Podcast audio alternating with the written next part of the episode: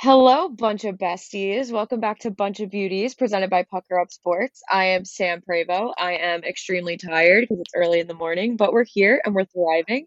And as always, I am joined by Jennifer Molia, who is the reason that we are up early because I have a doctor's appointment today. Um, so it's my fault that we're all tired, that I too am tired. So it's okay. But as Sam said, we're here, we're thriving. It's going to be a good little little episode. and and I am Ariel Melendez. Might as well continue the train of also being tired. And fun fact, I fell through my deck yesterday, so I'm also in pain. Oh no! I'm so sorry. Oh my god. Guys, having a great time right now. Oh, how does that how does that happen? The the wood underneath the deck broke when I stepped on it. That's really good. I'm really oh excited oh for gosh. you. We are just having Congratulations. Everyone send your oh, good vibes to Ariel. I know I will. Yeah, God. Oh gosh. Well, I hope you're okay. I hope we make it through this this hour in in one piece. There's no decks to fall through here. Yeah. All right. Yeah, we're we're we're on a bed here. We should. This is a safe space. This is a safe space for sure. Uh, there's a lot of news to get through because we have two more days until we find out everyone's uh protection lists for the expansion draft. Woohoo! Yeah. Um, there's already been a whole lot of moves happening. I tried to keep track of them all. I think I forgot maybe one or two minor things, but I have most of the big things written down so we could yeah. dive into all that because players have been waiving their no move clauses in order to free up more protection spots for their teams. Um, that might be the biggest surprises of of the news in the like that I have listed. Uh, mm. Buyouts, trades, extensions, the whole shebang. We've got it all. Um, so I guess I'm just gonna go through the the no move clause lists first because yeah, that's probably like the biggest surprises to me. And one of the biggest surprises to me, period, was that my favorite player, Jeff Skinner, waived his no move clause, uh, so that Buffalo can have another protection spot. Um, I don't think that the I initially panicked, but I don't think the Kraken want to take on that nine million dollar contract because I was thinking the same thing. While I do love the man, uh that contract is not the best.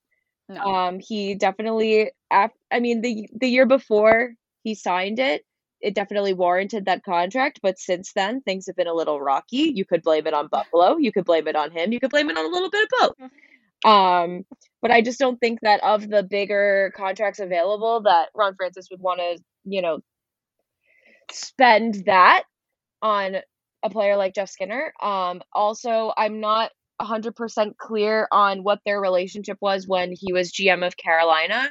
Those were some pretty rough years in the organization. There was a transition of power in ownership. Um, the team was just kind of stuck in this like endless loop of mediocrity. There was a lot of blame passed around, and Ron Francis never like signed uh, Jeff Skinner to any contract. Both both his draft and uh, both his entry level, like drafting him the entry level, and his um, extension that ultimately ran out when he was with Buffalo um, was all done by Jim Rutherford. So um, I'm not quite sure like where they stand. Um, mm. So I mm-hmm. I'm pretty confident in saying that it from my insider information, which is very little. Um, I doubt that they'll take him. I think that's what Buffalo's kind of banking on that they get an extra spot because uh, Jeff Skinner was the only forward that they had to protect. He's the only one with a no move clause. So um, this just frees up. They can protect literally anybody they want now. Um, yeah. So that was I, um, that's the one that I have the most knowledge of. Yeah, I was just gonna say that um, I agree with what you said. The first thing I thought when I saw it was like yeah, they're not going to want to take on that contract. That's kind of a hefty contract um, to quite literally start your NHL tenure as a team with. Um, so I don't think that they'll take him. However, I do understand the panic of thinking that your favorite player could get drafted to an expansion team. Um, so my deepest sympathies are with Sam at this time. Um, I feel like I had something else to say about it, but yeah, I mean, he's kind of an unfortunate situation because he is such a talented player, and Buffalo is just a trash fire this season, as we've talked about multiple times. Um, so that sucks. I don't have any real commentary on that other than that's not great. Yeah. Um but yeah, it and it's definitely like alarming because I think I kind of thought he was going to be with Carolina like forever and then when he went to the Sabres I was like, "Oh, so he'll just be there forever."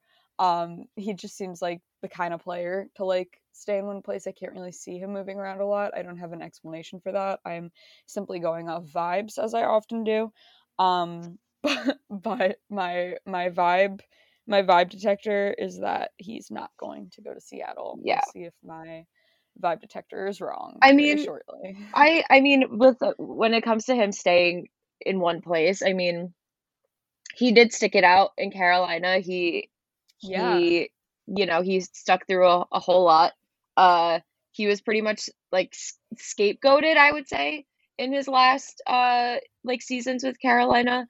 Um, they just couldn't get the pieces to you know get it done and as one of the longest tenured players on the team at the time and a leader on the team i think it was easy and his production kind of fell off and i don't think that's because of him. I think it's because of the way he was utilized by their revolving door of coaches specifically at the end bill peters. Um i think he got scapegoated a lot at the end of that and then the new regime kind of just wanted a change. They got rid of most of the players that um were in like the old guard of of players on that team. Um yeah. the only player that really stuck around was Jordan Staal who had been there for a lengthy amount of time. Um so like I said, I don't know like what the like vibe is between him and Ron Francis, but that's kind of the way things shook out in Carolina and he seems pretty happy in Buffalo despite their mediocrity or even worse than that, their trash fireness. I don't know how else to put it. Their their heart, their bottom of the barrel hockey.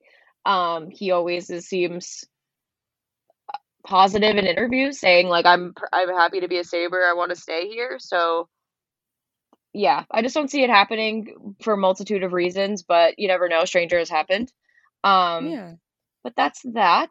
Uh, the next few players, I don't really know, uh, like, I don't know that well, but I have a feeling that they're one of the more likely candidates to go. Um, Erik Johnson from Colorado waived his no move. Um, I don't think it's official yet, but Matt Duchene is rumored to also be left unprotected.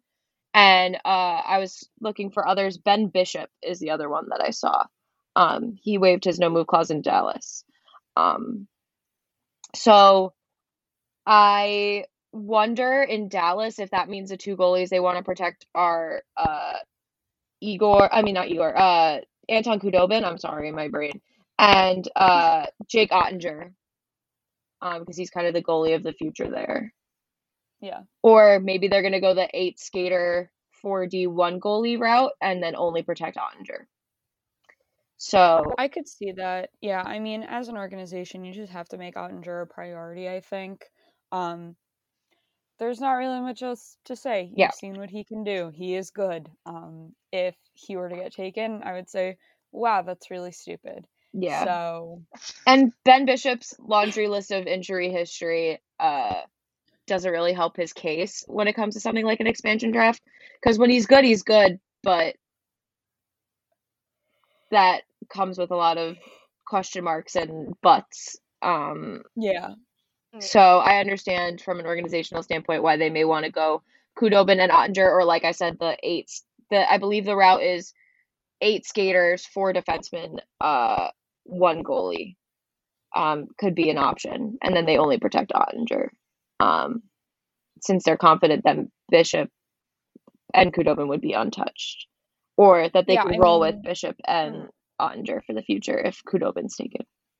Bishop is a weird situation because, like you said, when he's good, like he's great, and like I remember a couple years ago, maybe not so much anymore, but I remember I said anymore weird. Um, I remember him being considered like one of the best goalies in the league, if not the best goalie in the league.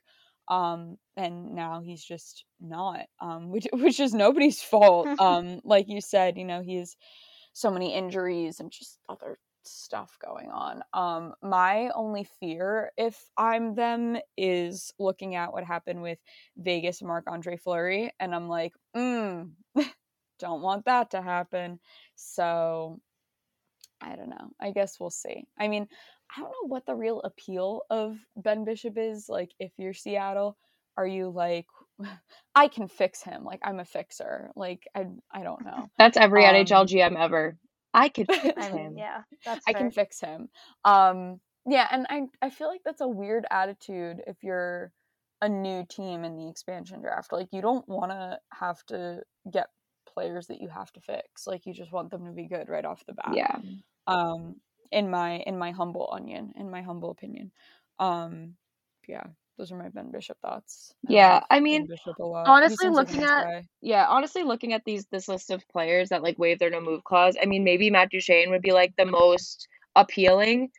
Um, yeah, yeah but even sure. then, mm-hmm. ultimately, like, I think these moves are kind of those safety, like the the organizations that you know ask these players to waive their clauses just felt that it was a worthwhile risk to take considering yeah. that the none of these contracts are particularly appealing and now they free up a space to save to save someone that they that they all otherwise wouldn't have been able to and and and they like more or as a younger player that they fear could be taken um mm-hmm. Did, a lot of um, I'm sorry. Sorry. I thought you were done. That's no, okay. You can go ahead. Okay. Either way. I was just gonna ask I know they were saying that Shea Weber's career was in jeopardy because of his yeah. injury. Did they end up doing anything about it? Because I saw that like um, I don't maybe they were gonna try to move him, but I feel like I don't think weird. so. I don't think I think they want to see like I guess they want to assess. I mean, yeah, they were before their cup run. This was in discussions as well. So maybe they do like a Ryan Callahan last year where they, you know, everyone knows that their career's over, they're never going to play again, but they trade them to a team that, you know, could pay off the contract and they yeah. just sit on long-term IR to till the contract's over. Um like literally Ryan Callahan did that and he was being paid by Ottawa but on TV like as a retired like everyone knew. So yeah um, what I saw mm-hmm. people saying was like, this is going to cause cap trouble for Nashville. And my brain had to like compute it and be like, he's not on that. Oh. Yeah. Yeah, the cap recapture for them is something. Not yeah. looking cute. No. Yeah, I just want to bring it up because I didn't remember if like anything actually happened or they were just Yeah, like, I think it's like broken. a wait and see thing. Um, because yeah. I wonder if they like how many I'm gonna look up how many years he has left on that deal. Um like oh I'm looking up it up the right deal now. that uh all started because of the Flyers. Yeah, the offer sheet thing. yeah, that one. Uh still that Oh my. Okay, so he's under contract until 2025, 2026. So I know that there yeah. the one thing that I saw and it this might be I might be misremembering, but um, I think I saw something about like perhaps just letting him miss next season to like evaluate it. I think Dustin Byfuglien kind of like was okay, in yeah. a similar way uh last year mm-hmm. with like taking the year off to like assess like the standing with the org and like get surgery and that kind of stuff. I wonder if they let him take since he is locked up for so long. I wonder if they let him like take the year off, um, go on long term IR, to um, just like assess the injuries, maybe get necessary treatment, and then decide on the NHL future. Um, or like I said, they just trade him off somewhere and uh, he gets like bought out or put on long term IR indefinitely or whatever, because it's a long time to still be under contract. So I think Montreal's taking it, taking a longer look at it. Also, because he's such a leader on the team and and was a big driving force in their cup run. So I don't think it's as simple as like a Ryan Callahan last year.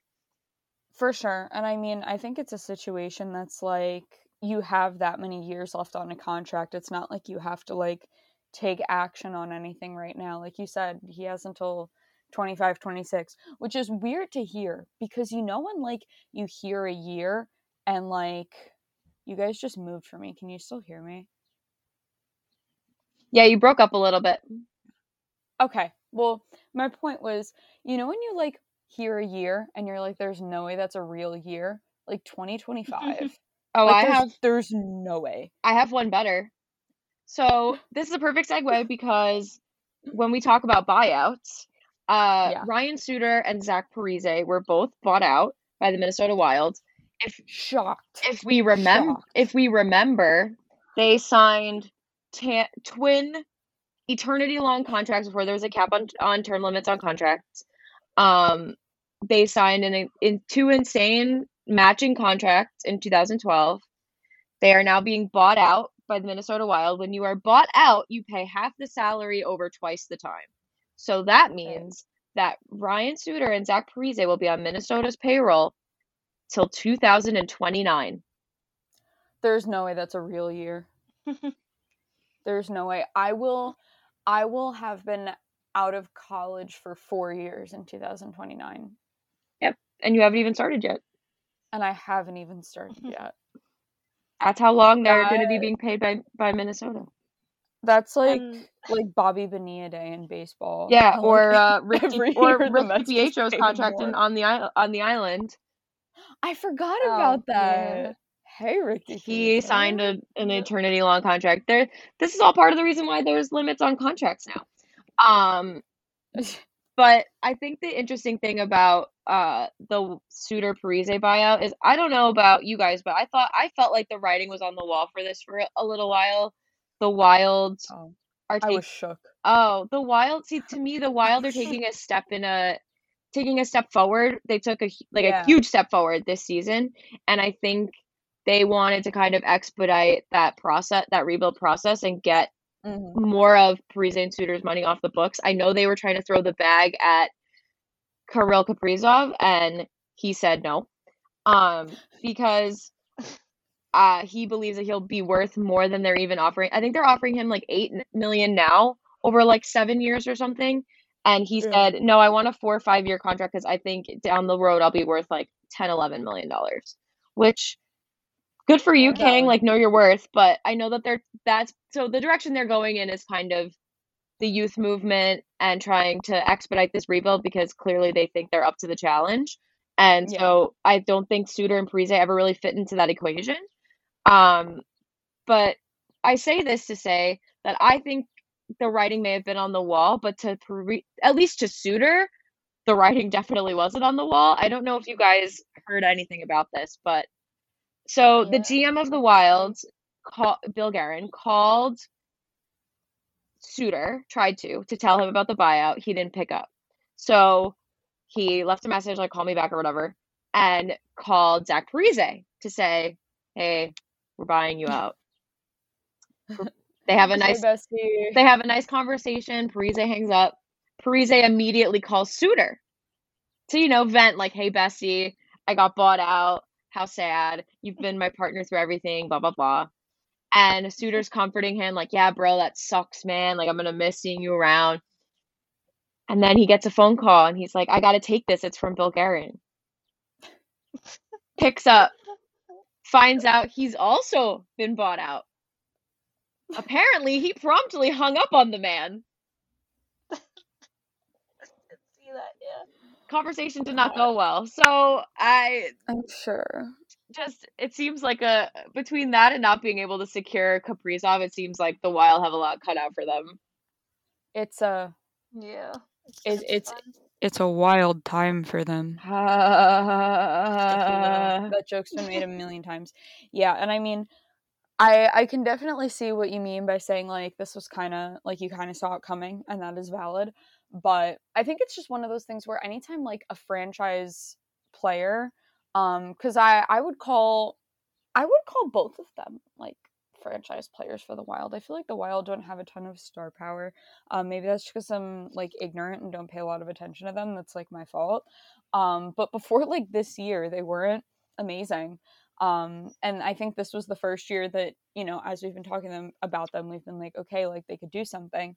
Um, so I, I was just kind of shocked to see like big names like that going away. I was like, ooh.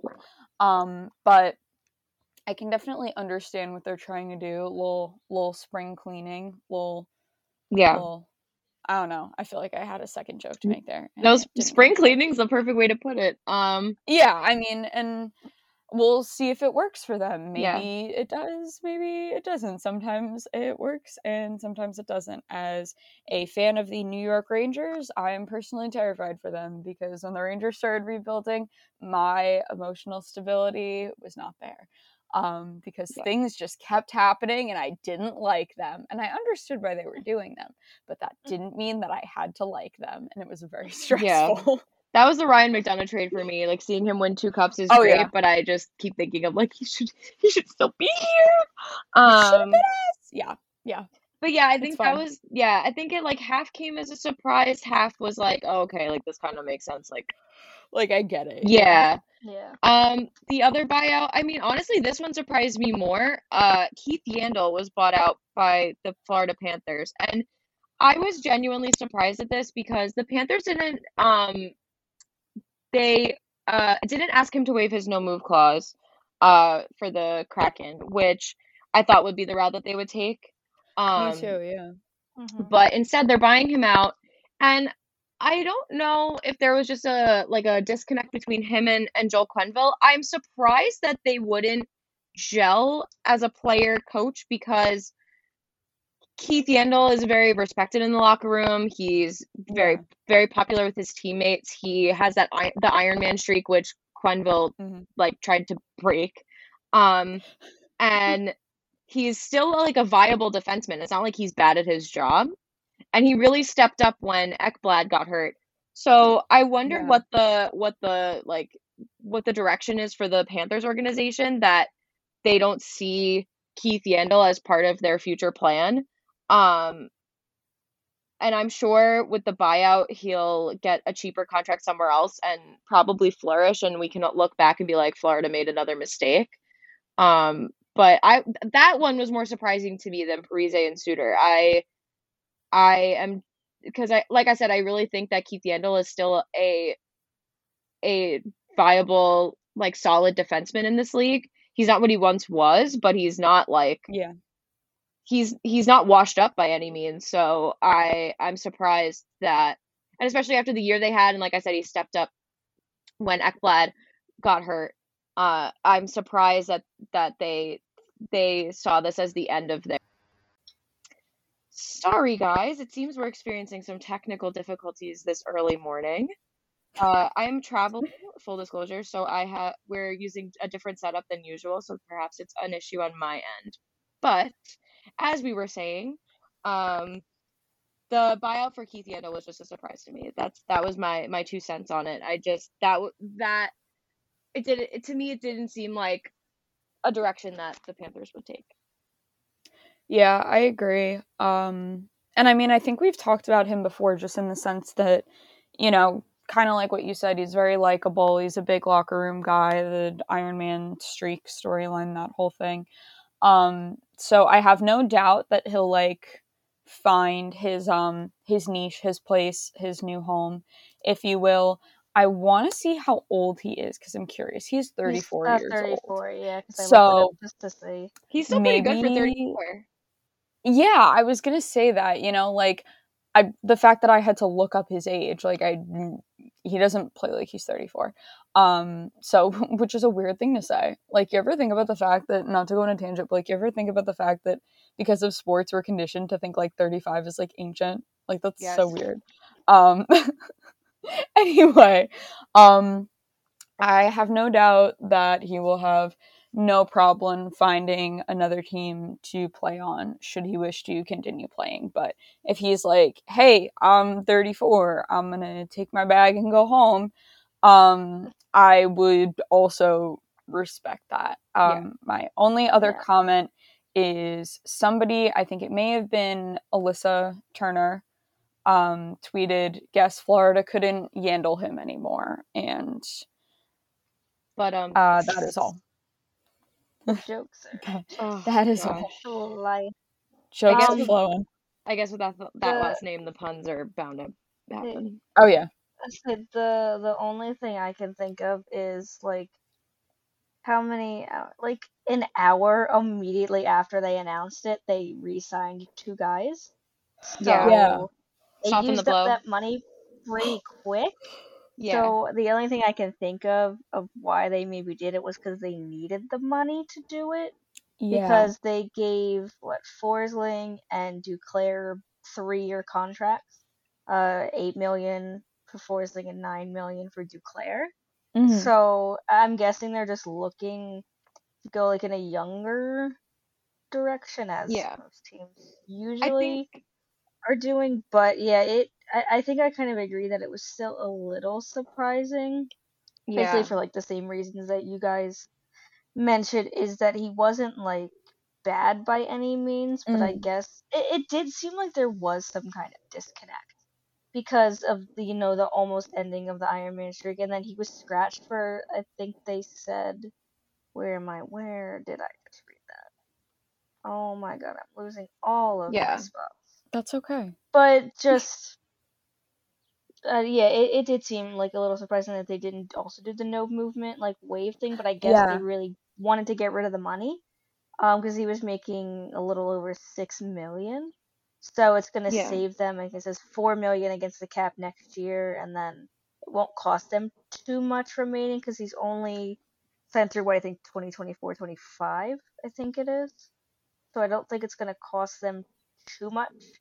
But it, it did seem. Oh, there it is. The and he was scratched for half of their first round playoff series. So yeah, it did seem like there there was maybe some kind of disconnect between him and him and just maybe even Quenbo with the whole like you said, the whole potentially being scratched in the regular season thing. Like there was just something there that Quenbo was like, mm, I don't know, man. I'm not sure how I feel about you anymore. Yeah. So it just it just seemed like there there was something there more so than his abilities because his, his abilities were still there. Yeah, I think like I yeah I think you make a good point with Quenneville and I I also kind of mentioned it. I think I I'm surprised because I think he seems like Quenneville's kind of player, you know.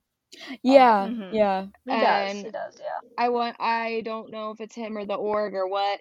Um, I think they may maybe be in wild territory of unexpected jump in progress with the rebuild and how mm-hmm. good the team really ha- was last year. I like it was unexpected. I think on a lot of from a lot of for a lot of people.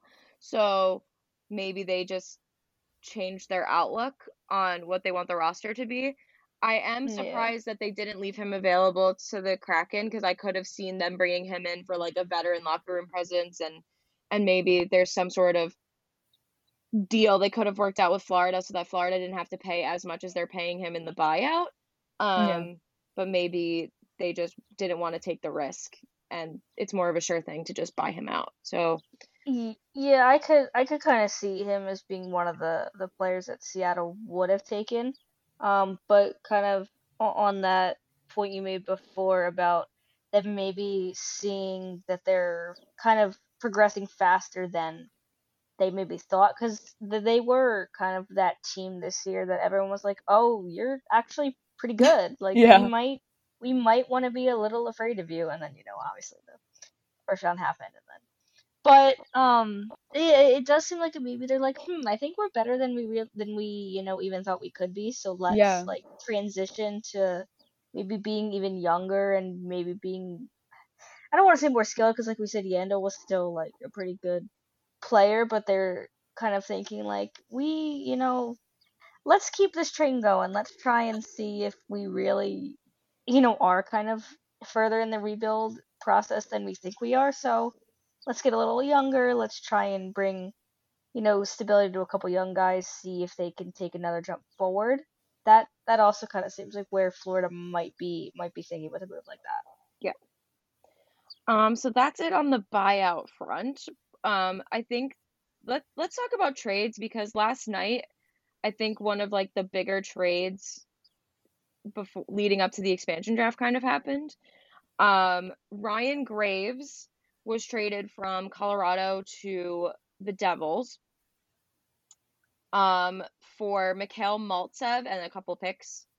Um, I was surprised because I think Colorado has a really deep defense. I wonder if this is because I believe Bowen Byram's a defenseman. I think maybe they want to give him a more of a chance, and this is like a cap thing. They're still trying to sign Gabriel Landeskog. I don't know. This this came as a surprise to me with timing and everything, but I wanted to know if you guys had any input on it. The only reason I didn't take it as a surprise, and I can't even say like I had any feelings on it when I saw it, because one, I had to make sure it was real before I sent it to my friend, because she follows Colorado, so I was like, let me make sure this really happened, because she liked Graves, and she kind of she said something to me that was kind of like they didn't expect him back next year, Huh.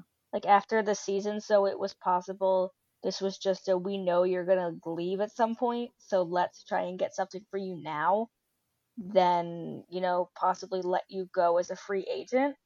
So I don't know if it was, you know, maybe as surprising as it seems. Hmm. Um, because I don't I don't really know too much about Colorado that way, so that's why I kind of went to her to see what she thought about it, and that's kind of where where she was going with it. But it, it does kind of also seem I don't even remember how much his contract was if it really was going to be a hurdle for them when it came to potentially trying to sign um Landeskog, which to me is still like a crazy thing that there's even like a possibility that Landeskog could go to free agency, but that's a whole other conversation. Um, Yeah. I'll say he's okay. He's only making three point one. Yeah. So that's so it's not as if his contract was like gonna hurt them in any way. Yeah. I think it's because But you have it- players like Cale Makar coming up soon, and the whole Mhm. Landeskog situation. From what I understand, they offered him five million a year, and he, they're not very Hmm, close on that because he thinks on the open market he could get seven, eight, which I definitely think he could.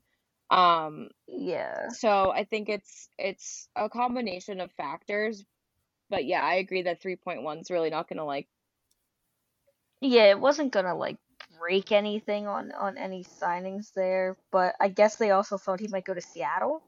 maybe um, yeah. So it it was another one of those like if we're gonna lose you, like we're gonna make sure we don't lose you for nothing.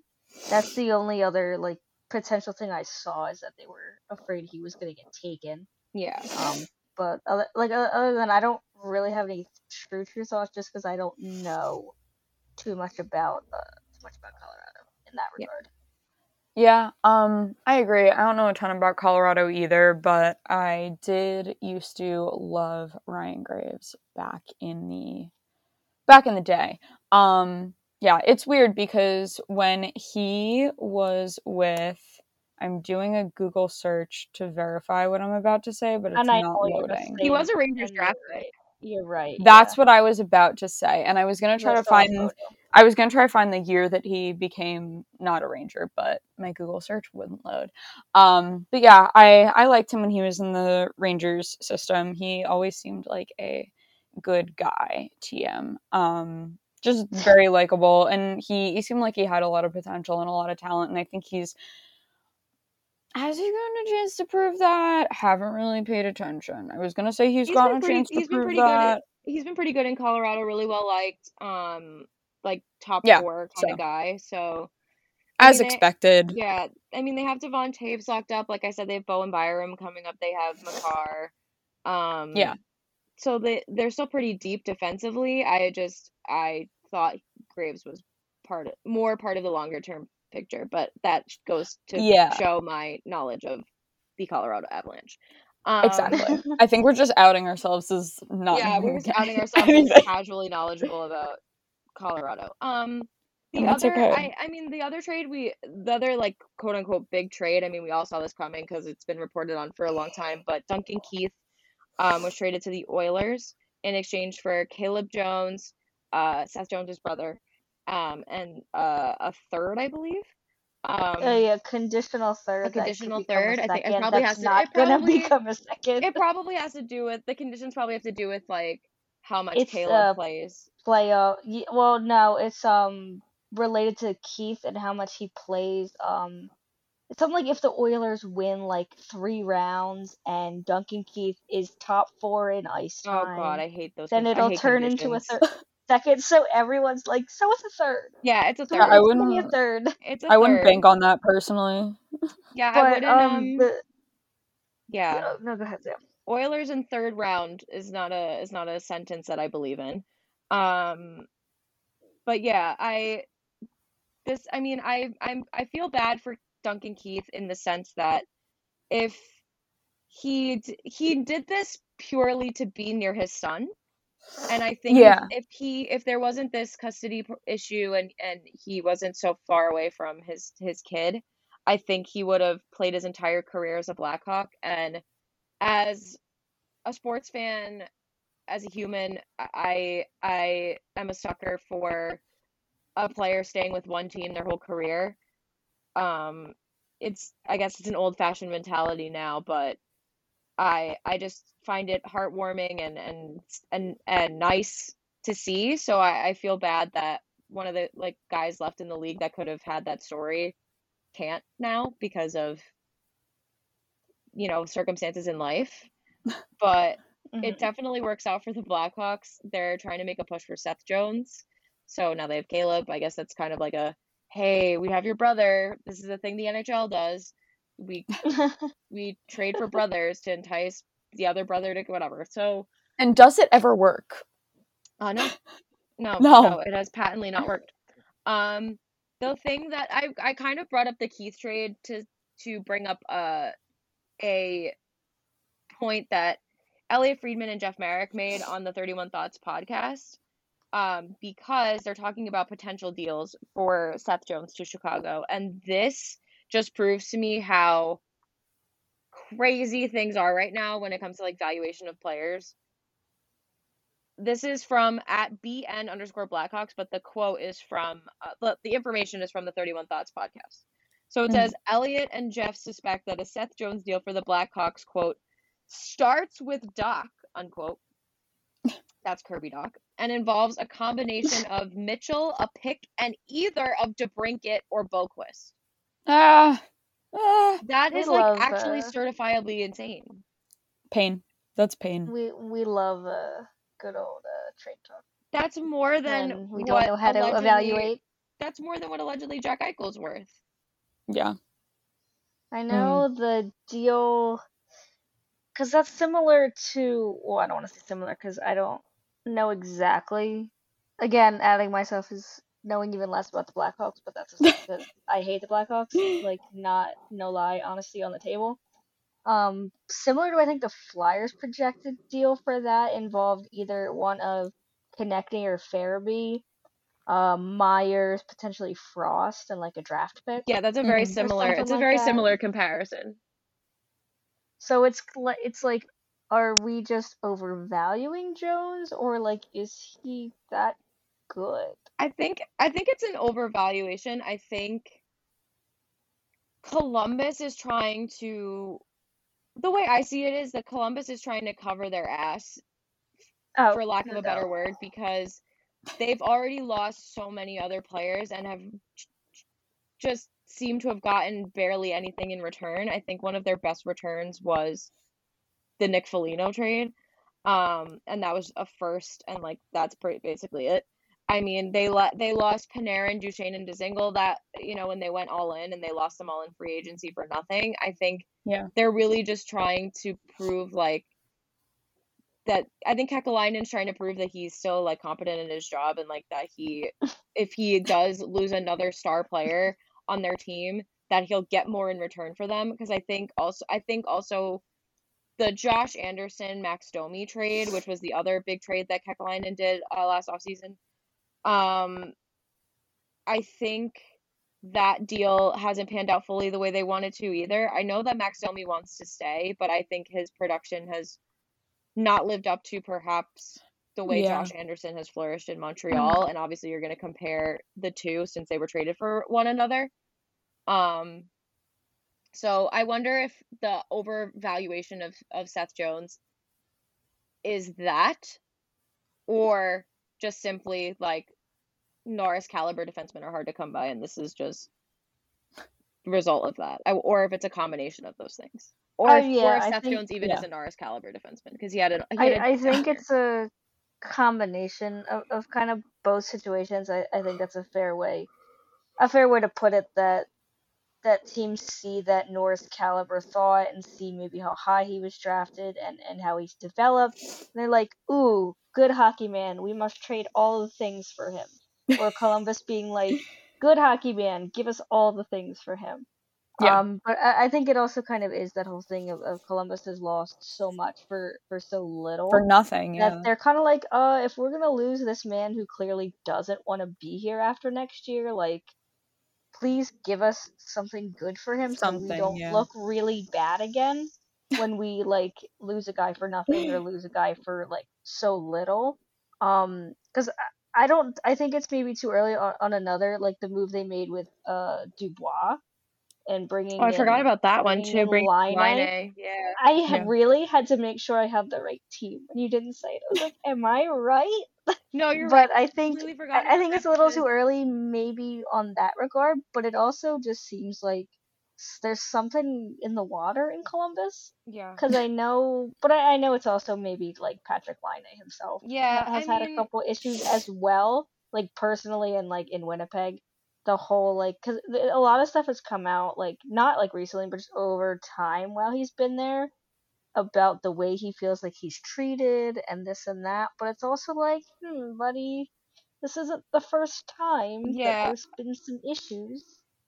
I I so think I don't, I don't really know where that was going. No, I think you hit the nail on the head there. I, I forgot about that trade completely, so thank you for bringing that up. But I think Laine I don't know what the deal is with him. I mean, I I don't want to be too negative on him simply because I know that things came out mm-hmm. about perhaps he was hazed a bit in Winnipeg, and I and that Yeah. Okay, with- that I didn't know. that yeah. can mess with you for sure. Getting you know h- when you come to a new country where you don't really know anybody and you don't particularly know the Mhm. language and all that um that and you feel that you're a valued member of your team and you're being you know treated perhaps over to treated poorly to a point where it's over the line so i don't want to uh like rag on Laine a that much but it does seem like a pattern Yeah. that he seems to have you know an ego and it kind of needs to be in check but i also as a rangers fan i know what it's like at the end of a tortorella coaching tenure that he can kind of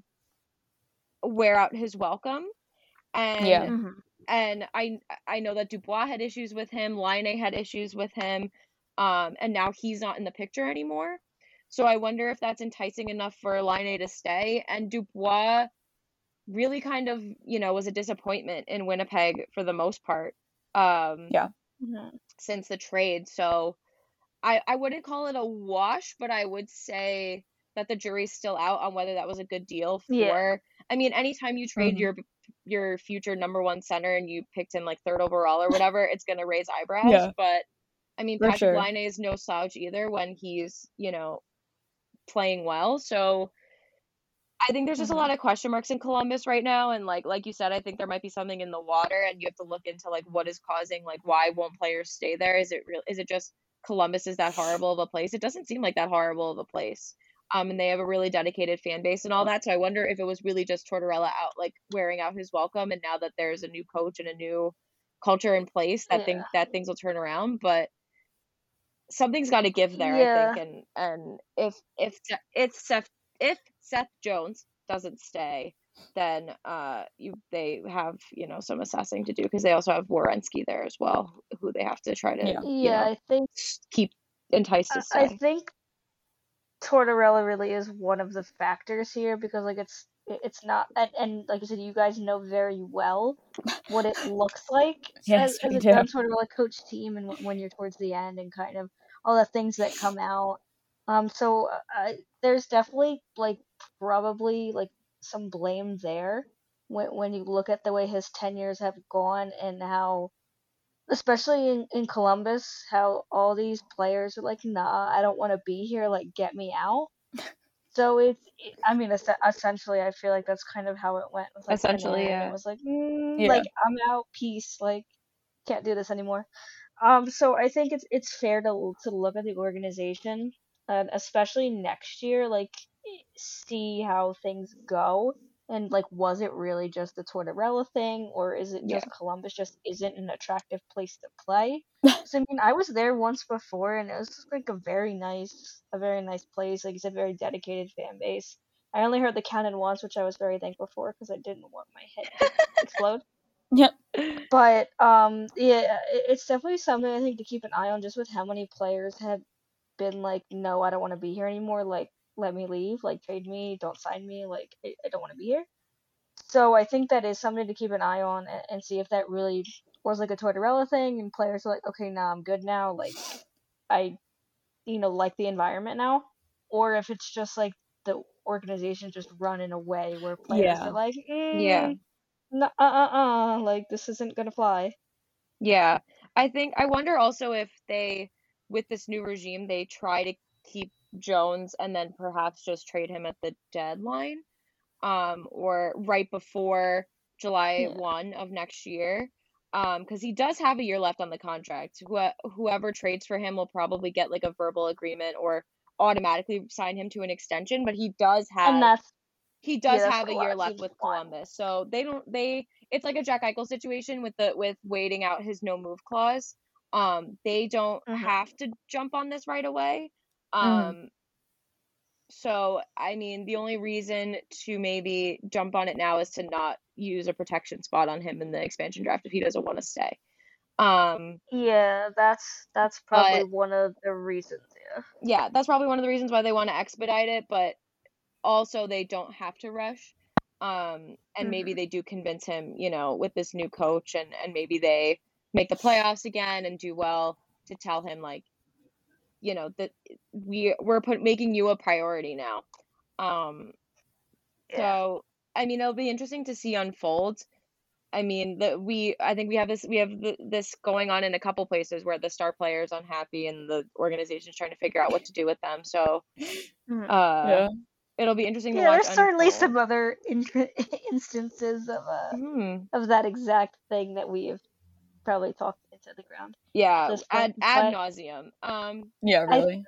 I think with with Jones, I, I think it would be interesting to see if Columbus is willing to take that gamble mhm. and maybe they don't find a deal they like or, or maybe they're going to try and convince him to stay after kind of everything and see if maybe like you said the new you know the the new staff and, and maybe the team having a good year can kind of entice him I, I think that would definitely be a big gamble just because of how adamant it, it seems that jones wants out especially with the whole uh, but but the whole thing also is the teams do want that agreement because it's one of those like we're not gonna bring you in just to lose you. Yeah. Yeah. But it would also be like a similar situation if he's traded at the deadline. But at the deadline, it's always seen more as like a we're all in. Like if this is what it takes to get us there, and we lose you at the end of the season, oh well, at least we got our cup. Like you know, Yeah. like stuff like that. So Yeah. I, I think I don't. I don't know. I can't say I don't think he'll be like on Columbus, but I f- would see it hard unless Columbus really doesn't get what they want or like they don't lower their asking price.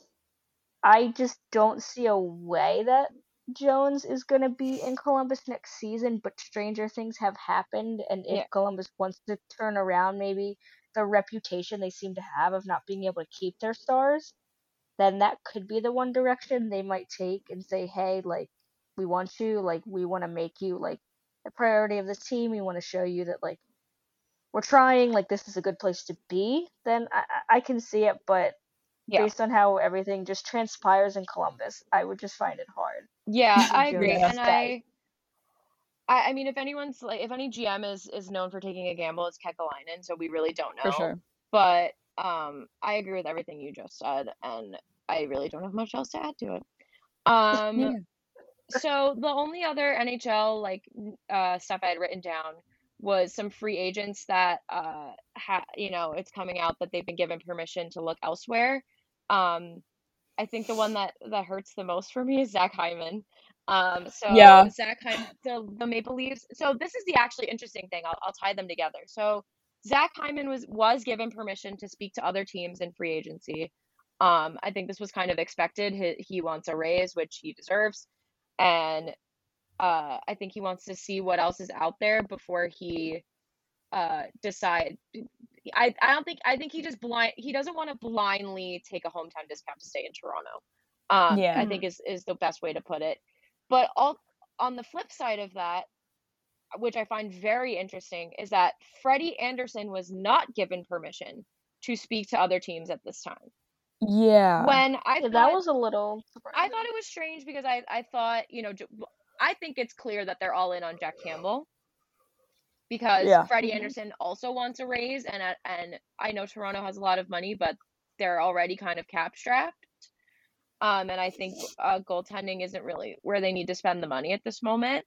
Mhm. Um, with you know Jack Campbell proving that he can play well and he's still signed.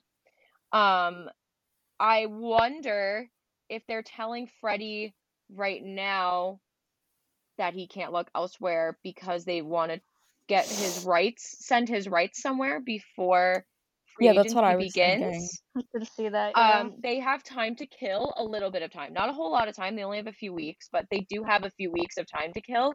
So I wonder if they're just keeping him close for now because they they think they can work something out.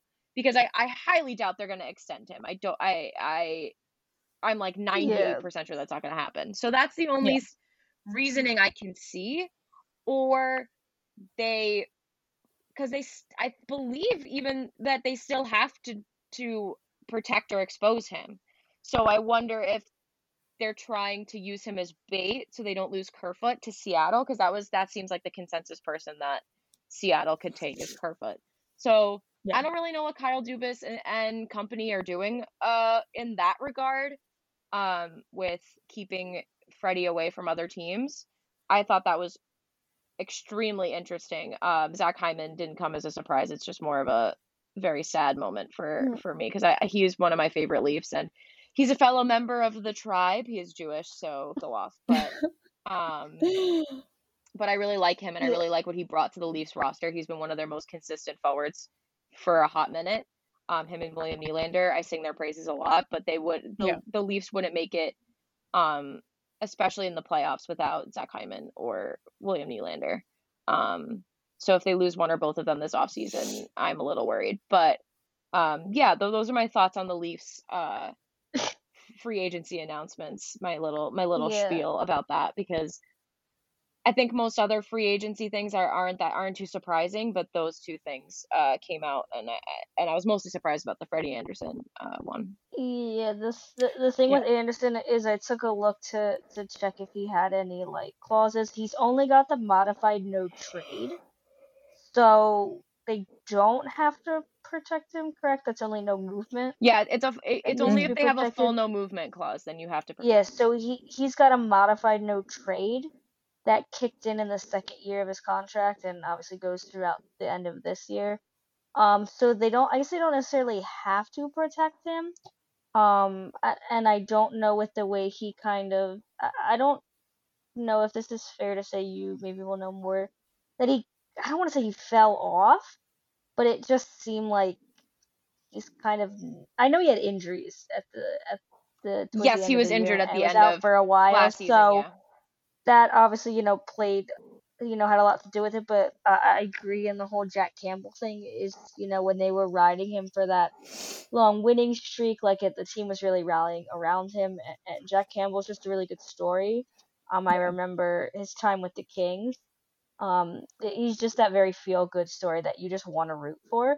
So i can see the leafs kind of going all in on on him and kind of making him their their goaltender um kind of of the future Mhm. um but yeah the thing with not letting andersen talk to any teams is kind of again like i agree with your assessment of the like they probably if they're not going to bring him back which wouldn't be surprising if he like wants a raise um because he's making what five Five, I believe.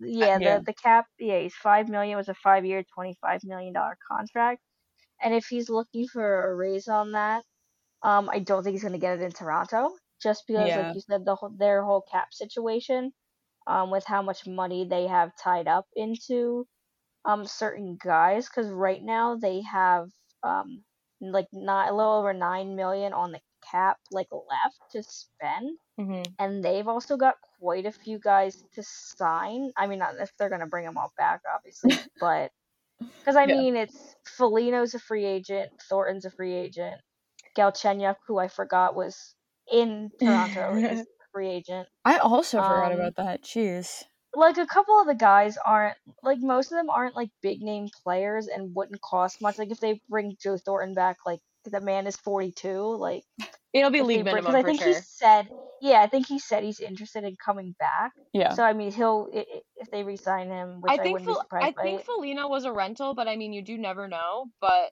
um, yeah, I believe I- that they just were going all in because they yeah. didn't want to lose a playoff round again, and they lost a playoff round again. So Yeah, I think yeah, that was definitely I think what the Nick Foligno move was for sure. And like the, the guys that they have like as free agents, like most of them aren't really like big name guys. yeah. Um, at least I don't think they I think their like- I think their big uh like accomplishment was getting Dermott's extension done at that low of a number. Um, Yeah. he's clearly invested in staying on the team, which yay for me because as a Leafs fan, but also like I I really I the fact that he only played in one game in the Montreal series made me a, a little angry. I know that they really like Sandin, uh, or Sandine, Mhm. however you say his last name, but yeah. uh I know they really like him, but I really think Dermott is a little underappreciated when it comes to his impact on that defense, even even in a Mhm. bottom pairing situation.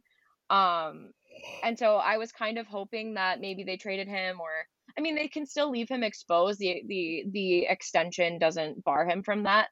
Um but I was hoping maybe he would go somewhere else and get more of a chance to flourish, but maybe he maybe they trade Justin Holl or something and and you know, he ends up plugging into a, a higher role. But I think that was like one of their big like gets on on a value contract. Um, I Mhm. do wonder what they're gonna do in free agency. They can't do a whole lot. Um, I think the trade market is kind of where they're gonna have to look. Um, I'm worried they're gonna trade Nylander because they need to scapegoat somebody. They always have to scapegoat Yeah. somebody after their first round Yeah. losses, and it seems like he might get it or Rielly might get it. Um, but the Leafs are an interesting an interesting case, and and the whole Freddie thing kind of adds to that. Sure. Yeah, I think that's the the whole thing on on Nylander is just like a revolving door of oh Toronto loses in the first round, let's trade Nylander. Who Oh, are we gonna lost in the first blame? round Yeah. again, let's trade our best like our best forward in the playoffs. It was it was Um, it was Jake Gardner for a while, and like the criticisms of him are valid. Mm-hmm. But in Nylander's case, he is absolutely not the reason why they lost in that playoff round, and he's Yeah. like I said previously, like a like literally like a couple minutes ago, him and Hyman have been two of their most consistent forwards for the last couple years. Nylander, you know, is I mean, he's not like a goal scorer, but he can score goals, and he's a play and he has great vision. I mean, I think his playmaking is one of the highlights of of his game, and he's just a general all around good forward. And I think his contract is an insane value. So if they do trade him, whoever gets that contract, bless you because you're getting a crazy good deal. I mean, him and Pastrnak are on very similar deals, and both of them I think outperform their their value. Um, on the cap. So it'll be interesting to see. Like I said, it'll be interesting to see what moves they make. I think scapegoating either Nylander or Rielly or trading either of them is a bad idea. Um, but then they also do have to worry that Rielly's not going to be on that awesome contract forever. I think it's coming to an end soon. Um, You're talking about Riley Nash, right? uh, Morgan Rielly. More. Oh my god, I knew that. I literally knew that. I don't know why I said that. He makes Because I was like, uh, he's he's, only making agent. like five or six million dollars right now, and that's he's definitely going to five million for five million for one more year, Yeah. and then he'll be a UFA. I'm just having like I'm still not awake yet. It's fine. None of us have had the I'm coffee having yet, so we're, we're moment. That's but uh, but yeah, so yeah. I just their their whole situation is very fascinating to me because Kyle Dubas has a lot of work to do, and I think he's facing a lot of pressure. Um, I Oh, think that I, th- I, th- I think there was pressure before this loss to Montreal, but now there's even more pressure. Um, and I don't think blame should be on him. He's putting the roster in the best position to succeed. I think you have to look at particularly Auston Matthews and Mitch Marner, um, and their lack of Mhm, playoff performance. They had combined one goal in that in that series, which is completely unacceptable, especially for the money they make. Mhm. Um, but it's easier to scapegoat the lazy European William Nylander, who was born in Canada, if we forget. um, but anyway, I'm not going to get on that soapbox right now. Um, the only other free agents thing I had written down because these are the teams that I pay the most attention to. Um, the Hurricanes and Dougie Hamilton still don't seem to be close on an extension. Um, time the clock is kind of ticking on on that situation. I'm not surprised about that because that's that's been the narrative all year. What I am surprised about is potentially who they're looking at to replace him. And the one that made my stomach turn, I'm like actually like getting like nauseous thinking about it, is that if Tony DeAngelo is bought out of New York or or kicked out of New York, that they would want to sign him. And I cannot express to you how much I do not want that to happen to the Hurricanes. I don't I don't want I, him in any NH even. I don't want him in any any NHL locker room to start with, but let alone one of a team that I like and one that has such a I think the one thing about the Hurricanes that people always talk about is their culture and the and the way that they Mhm. care about Mhm. each other and, and play for each other. And they're already losing a huge character guy in Martinook. They might lose another in Brock McGinn. So to lose those two guys and then bring in Tony DeAngelo, I think would just be It's a big step backwards. a huge 180 that's- of- a huge 180 for them and you're not going to get nearly the same caliber of performance as you would from Dougie Hamilton. It's there's no oh, not. that's not breaking close. even, that's a downgrade. Yeah. Um the only That's thing you're- another player. Like I just kind of forgot that he could like go somewhere else. Yeah, I was like, oh, that- the only thing the only thing that the Hurricanes would be upgrading on in that situation would be money because if he's bought out by New York, they could sign him for very very cheap. yeah. Um, but I just don't think that it's worth bringing that presence. I mean, I feel like the, the person you would have to the people you would have to ask there are Jesper Fast and Brady Skjei. But if things were as bad as they were at the end of DeAngelo's tenure with the Rangers, I mean, I can Mhm. only imagine how bad it was like when Jesper and Brady were there. Right. Um, so I would probably consult them on it. But I mean, you all you have to look at is that one of his teammates punched him in the face. I would not want that man anywhere near my locker room. And the fact Yeah, that exactly. no AHL team would take him, that Hartford wouldn't take him, and no other N- AHL team would take him on a loan. They all That says Yeah, something. they all told the Rangers no. So I I mean, why would you? I mean, it, I don't think any amount of offensive production from him would make that headache worth it. Mhm. Yes, exactly what I was gonna say. There's no amount of like money savings or, potential like output you could get for him that should make it worth it to potentially like destroy such a great culture that you've made there and, and such Yeah. a like a great bond that these guys seem to have. Um, it, it's not worth it to bring in a, a guy who not even just like this past year, but who previously has just had these issues Yeah. follow him um it, it's not worth it to bring that into to a culture where these guys like clearly love each other play for each other all, all the hockey cliches and whatnot Yeah. to there's nothing there's no output you can get from him because you're not going to get anywhere close to a dougie hamilton like vibe or dougie Mhm. hamilton like output from him that would make it worth it to be like hmm he's had this many issues his teammate punched him in the face like nobody wanted him like let's bring him in and see if we can as we've said before fix I him. I can was just fix gonna him. say it's a I classic can we fix can him. fix him situation. And Yeah. um like you made the point too that it's everywhere and I and I do like it's been at all levels of his play. And I and I Mhm. want to point out that none of none of what we're talking about because I'm sure there'll be pe- people defending this this point. This isn't about his politics. I mean, I think we could all three of us Yeah, no. disagree with his politics, but that's a completely different um factor here and that's not what Yeah. we're talking about. We're talking about his actual hockey on the hockey side of things, not the off the ice stuff. Yeah. Um you know, saying you know, slurs at refs, saying slurs at teammates, getting punched in the face by a teammate in the locker room. That has nothing to do with I mean, it may have something to do with his politics, but it's not purely because of that. Um, Mhm. I don't hate him Yeah. because he's a Republican. Most hockey players are Republicans. Um, I don't hate him for that.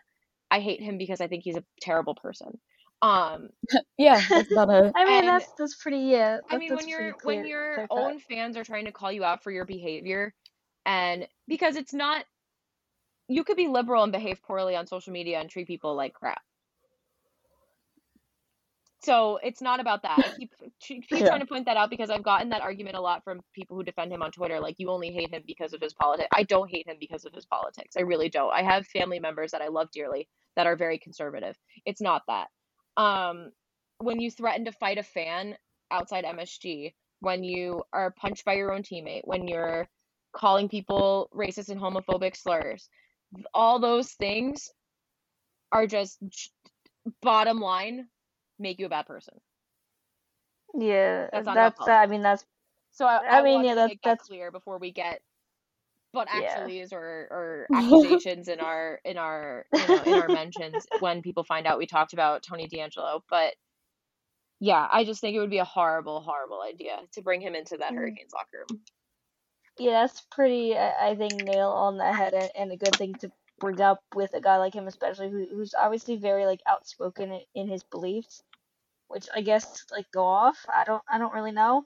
Mhm. Um, but we won't obviously dive into that. But yeah, the whole like on ice stuff, like that's yeah, that's absolutely where this direction is.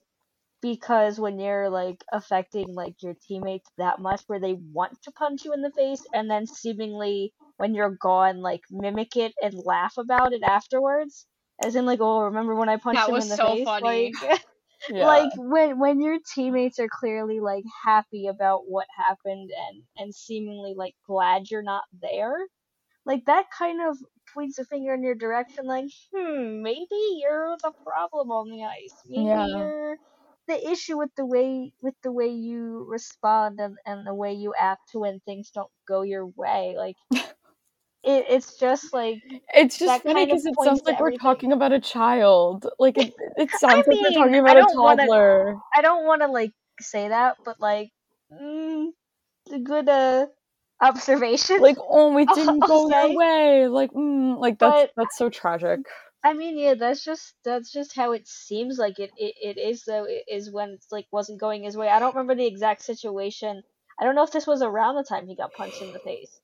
The whole like was it was it like an overtime goal that like he misplayed or something Yeah, and then so what- the so goaltender? Yeah. The, the the play that led to the incident, I, we've talked about it before, but there was an overtime goal against um, Pittsburgh. Pittsburgh scored the overtime winner on Georgiev.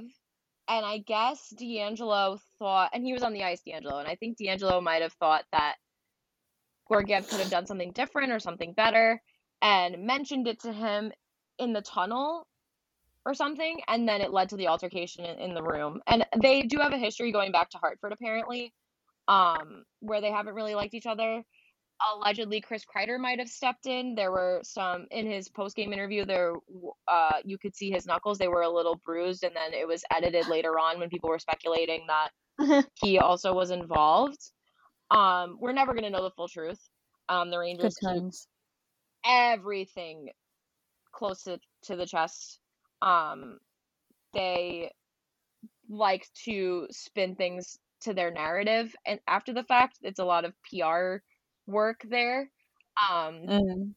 Dolan is a mastermind at that, especially using beat reporters to his advantage. And that's not to criticize beat reporters because I understand if you, especially with the Rangers, if you want to stay on the beat, you have to do certain things to comply with what they want.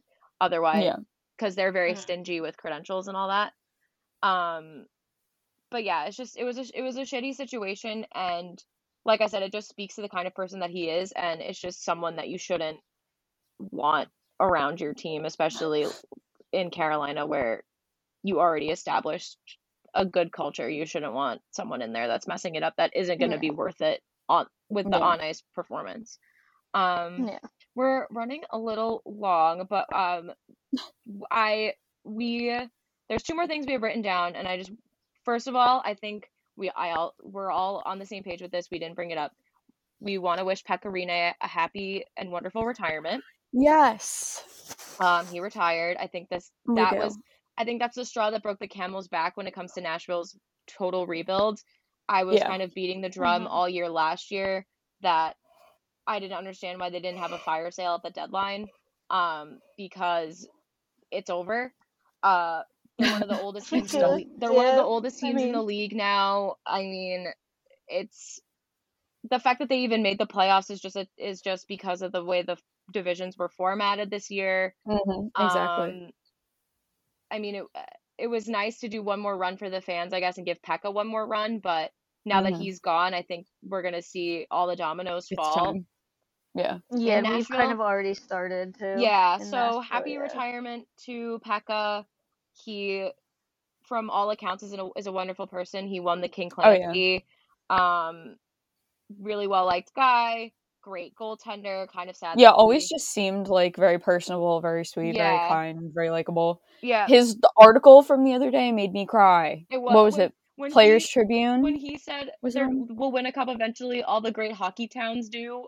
I I, I was like, I got emotional because I mean someone ar- already said it on Twitter, but Pekka really did help make Nashville a hockey town. yeah, Um, Mhm. you know, so they they lose, you know, one of the faces of their organization. I'm sure he'll be around the org still. Um, Mhm. seems like the kind of person he is. Uh, but yeah, best of luck to him. I'm, I I wish they could have gotten a cup for him. Maybe he'll rejoin the org in the front office, and one day he'll win Maybe a cup someday. that way. That's my pipe dream for Henrik Lundqvist at, at least. Um, but best of luck to him. Uh, yes, and we wish him all the best. Um, the other thing that uh, Jen, Jen and I wanted to talk about was Yeah. a recent uh, announcement about NWHL hires. They uh, yeah. two directors of scouting uh, for the USA and Canada. Actually, let me get their names I was about to look it up Um, because I don't remember because I all I remember is two white men. yeah, Um, not very memorable. Okay, um, for Canada, his name is Ken Dufton, and for the USA, his name is Bill Flanagan, and I don't know. I knew it was something like super. Irish. Um, Yeah, So Bill Flanagan, I think, is the one that Jen and I were both, you know, concerned with. Yeah. Yeah. Um, he very concerned. is noted as an anti-masker, a COVID denier, if I remember correctly. Um, yeah the um the tweet that people were kind of bringing up is um somebody had tweeted well i have it in front of me charlie kirk at charlie kirk 11 had tweeted uh, on november 22nd of 2020 lockdown orders should be ignored all businesses schools and churches must immediately open it is time for the largest act of civil disobedience in american history which do with that what you will and this you said that was November 2020. Yeah. Interesting. What happened a couple months later? An act of civil disobedience. We're gonna get there. We're gonna get them. Don't even worry. Um, so um, this new scout at Cyclones junior coach. I'm not sure if his at has changed since then. Display name Coach Bill. Um, simply tweeted agree. Interesting. yeah, Um, and I think. Well, I, I'm not sure if this is what you're alluding to. You could be alluding to a couple different things. One of one of my immediate thoughts was bringing in someone with this viewpoint to a league that quite literally got derailed by COVID cases last year. Like, yeah. if you recall, their season literally had to end because they had too many COVID cases. The Riveters had to pull out of the season first, then I think the Whale, and then they were like, okay, we just have to shut down the whole Mm, season yeah. because there are too many COVID cases. So I think it's extremely dangerous to bring in someone who and granted, maybe his opinion has changed. We don't know. I don't follow him on Twitter. I don't really know who he is outside of his context. Um, but, you know, to bring in somebody with that viewpoint to a league that was literally shut down because of COVID cases um, is a little scary. And again, granted, I know he's just a scout. I don't know how much authority or whatever he's going to have in his position, but just to have someone like that involved in the league is a little bit concerning. And the other concern is that these two hires are two older white men. And I'm that sick was of those. I think that was my initial that was my initial reaction to the hires because like you I didn't Same, really know yeah. who these two people were. So Yeah. I think my initial reaction was more so on that end of the spectrum and then when you find out about, you know, the other stuff you get kind The other stuff, raises exactly. eyebrows, but I think the main concern for me is to, you know, bring the conversation away from politics again, because I think that's always like an argument of like, you hate someone because of their politics, and like people don't know what the First Amendment means and all that stuff. But anyway, so yeah. um, when it comes to, you know, a women's league and scouting women's players, and there are plenty of qualified women out there, former women's players who, or just women in general in the sport that were, are probably just as knowledgeable.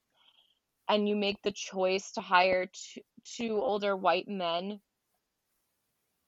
I i just question it. I think it's strange. I i know a lot of people are a little uh, more outraged than we are. I'm more just like a word? That's a little weird annoyed yeah i'm yeah i'm more confused and like weirded out than angry but i do understand the anger um, mm-hmm. especially I mean, I think it all ties back to the events of this past off season with um, Barstool involvement and uh, you know, like you said, the COVID stuff shutting down the season mm-hmm. and Digit stuff is still unresolved. I think it's just yeah another L for the league um at this point. There's no other way to put it. Um it's just yeah like before we started recording i was like oh i want to talk about this and sam was like well i feel like every time we mention the end of a show we're just dumping on them and i feel bad because in my heart of hearts i love the nwhl it's done so much for me and i've been so happy to be a part of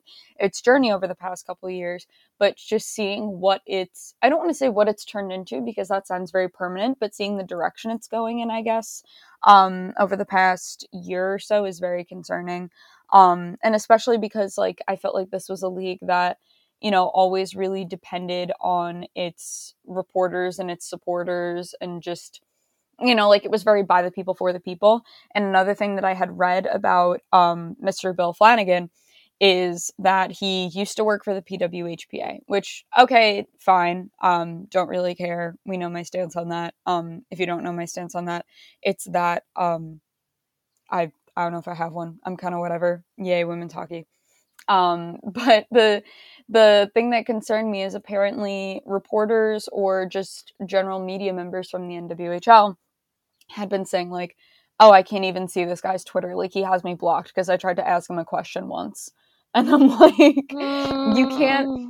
you can't go into any kind of yeah i mean that really just isn't a good way to live life bottom line but especially if and when you're working in sports and if and when you're working in the nwhl particularly like you have to be open to like criticism and feedback because this is such a young league with so far to go and if you're just going to block anyone who questions you like that's just mm, not good. Like you can't just exist in mm. your echo chamber. Um, so those are my thoughts. I would love to be proven wrong. Like Sam said, I'm not really outraged. I'm just kind of slightly annoyed uh, more than anything. And like I said, I'm hoping to be proven wrong, but not optimistic. Yeah, yeah. I think we're just waiting. I think, like you said, I think we're it's just, now right now. My my mood towards the NWHL is please use this season the right like once the season pit starts please prove me wrong that like everything i'm i've been complaining about this off season it all goes away and the league does great and, yeah, and exactly everything's happy again because right now i'm just not thrilled about like you said the direction it's not permanent but the direction um yeah exactly and on that note we've we're like almost at like an hour and 20 so i think it's it's a good time to to wrap it up i, I think we're all tired and Jen has to, you know, skedaddle in a bit. So gonna go to my doctor's appointment. Who's excited? So obviously now is when things kind of kick into high gear. Uh starting Sunday. So woohoo. It's Friday now. So uh buckle up. Um but I don't know about you guys. I'm excited for these next few weeks. For sure. Um mm-hmm. and we will, we will do our best to go over if not all of it, most of it the things that we are, you know, knowledgeable of. I think we outed ourselves as casually knowledgeable about some teams, but we'll but we'll, we'll try our best. And uh, thank you guys for listening. And if you want to follow us on social media, you can at at Pucker Up Sports. Um, that's on every social media platform at Pucker Up Sports. Um, watch out for especially tweets from us. Um, and yeah, I hope you guys have a great weekend. Jen, good luck at your doctor's appointment. And Thanks. we will see you guys next week. Bye. Bye.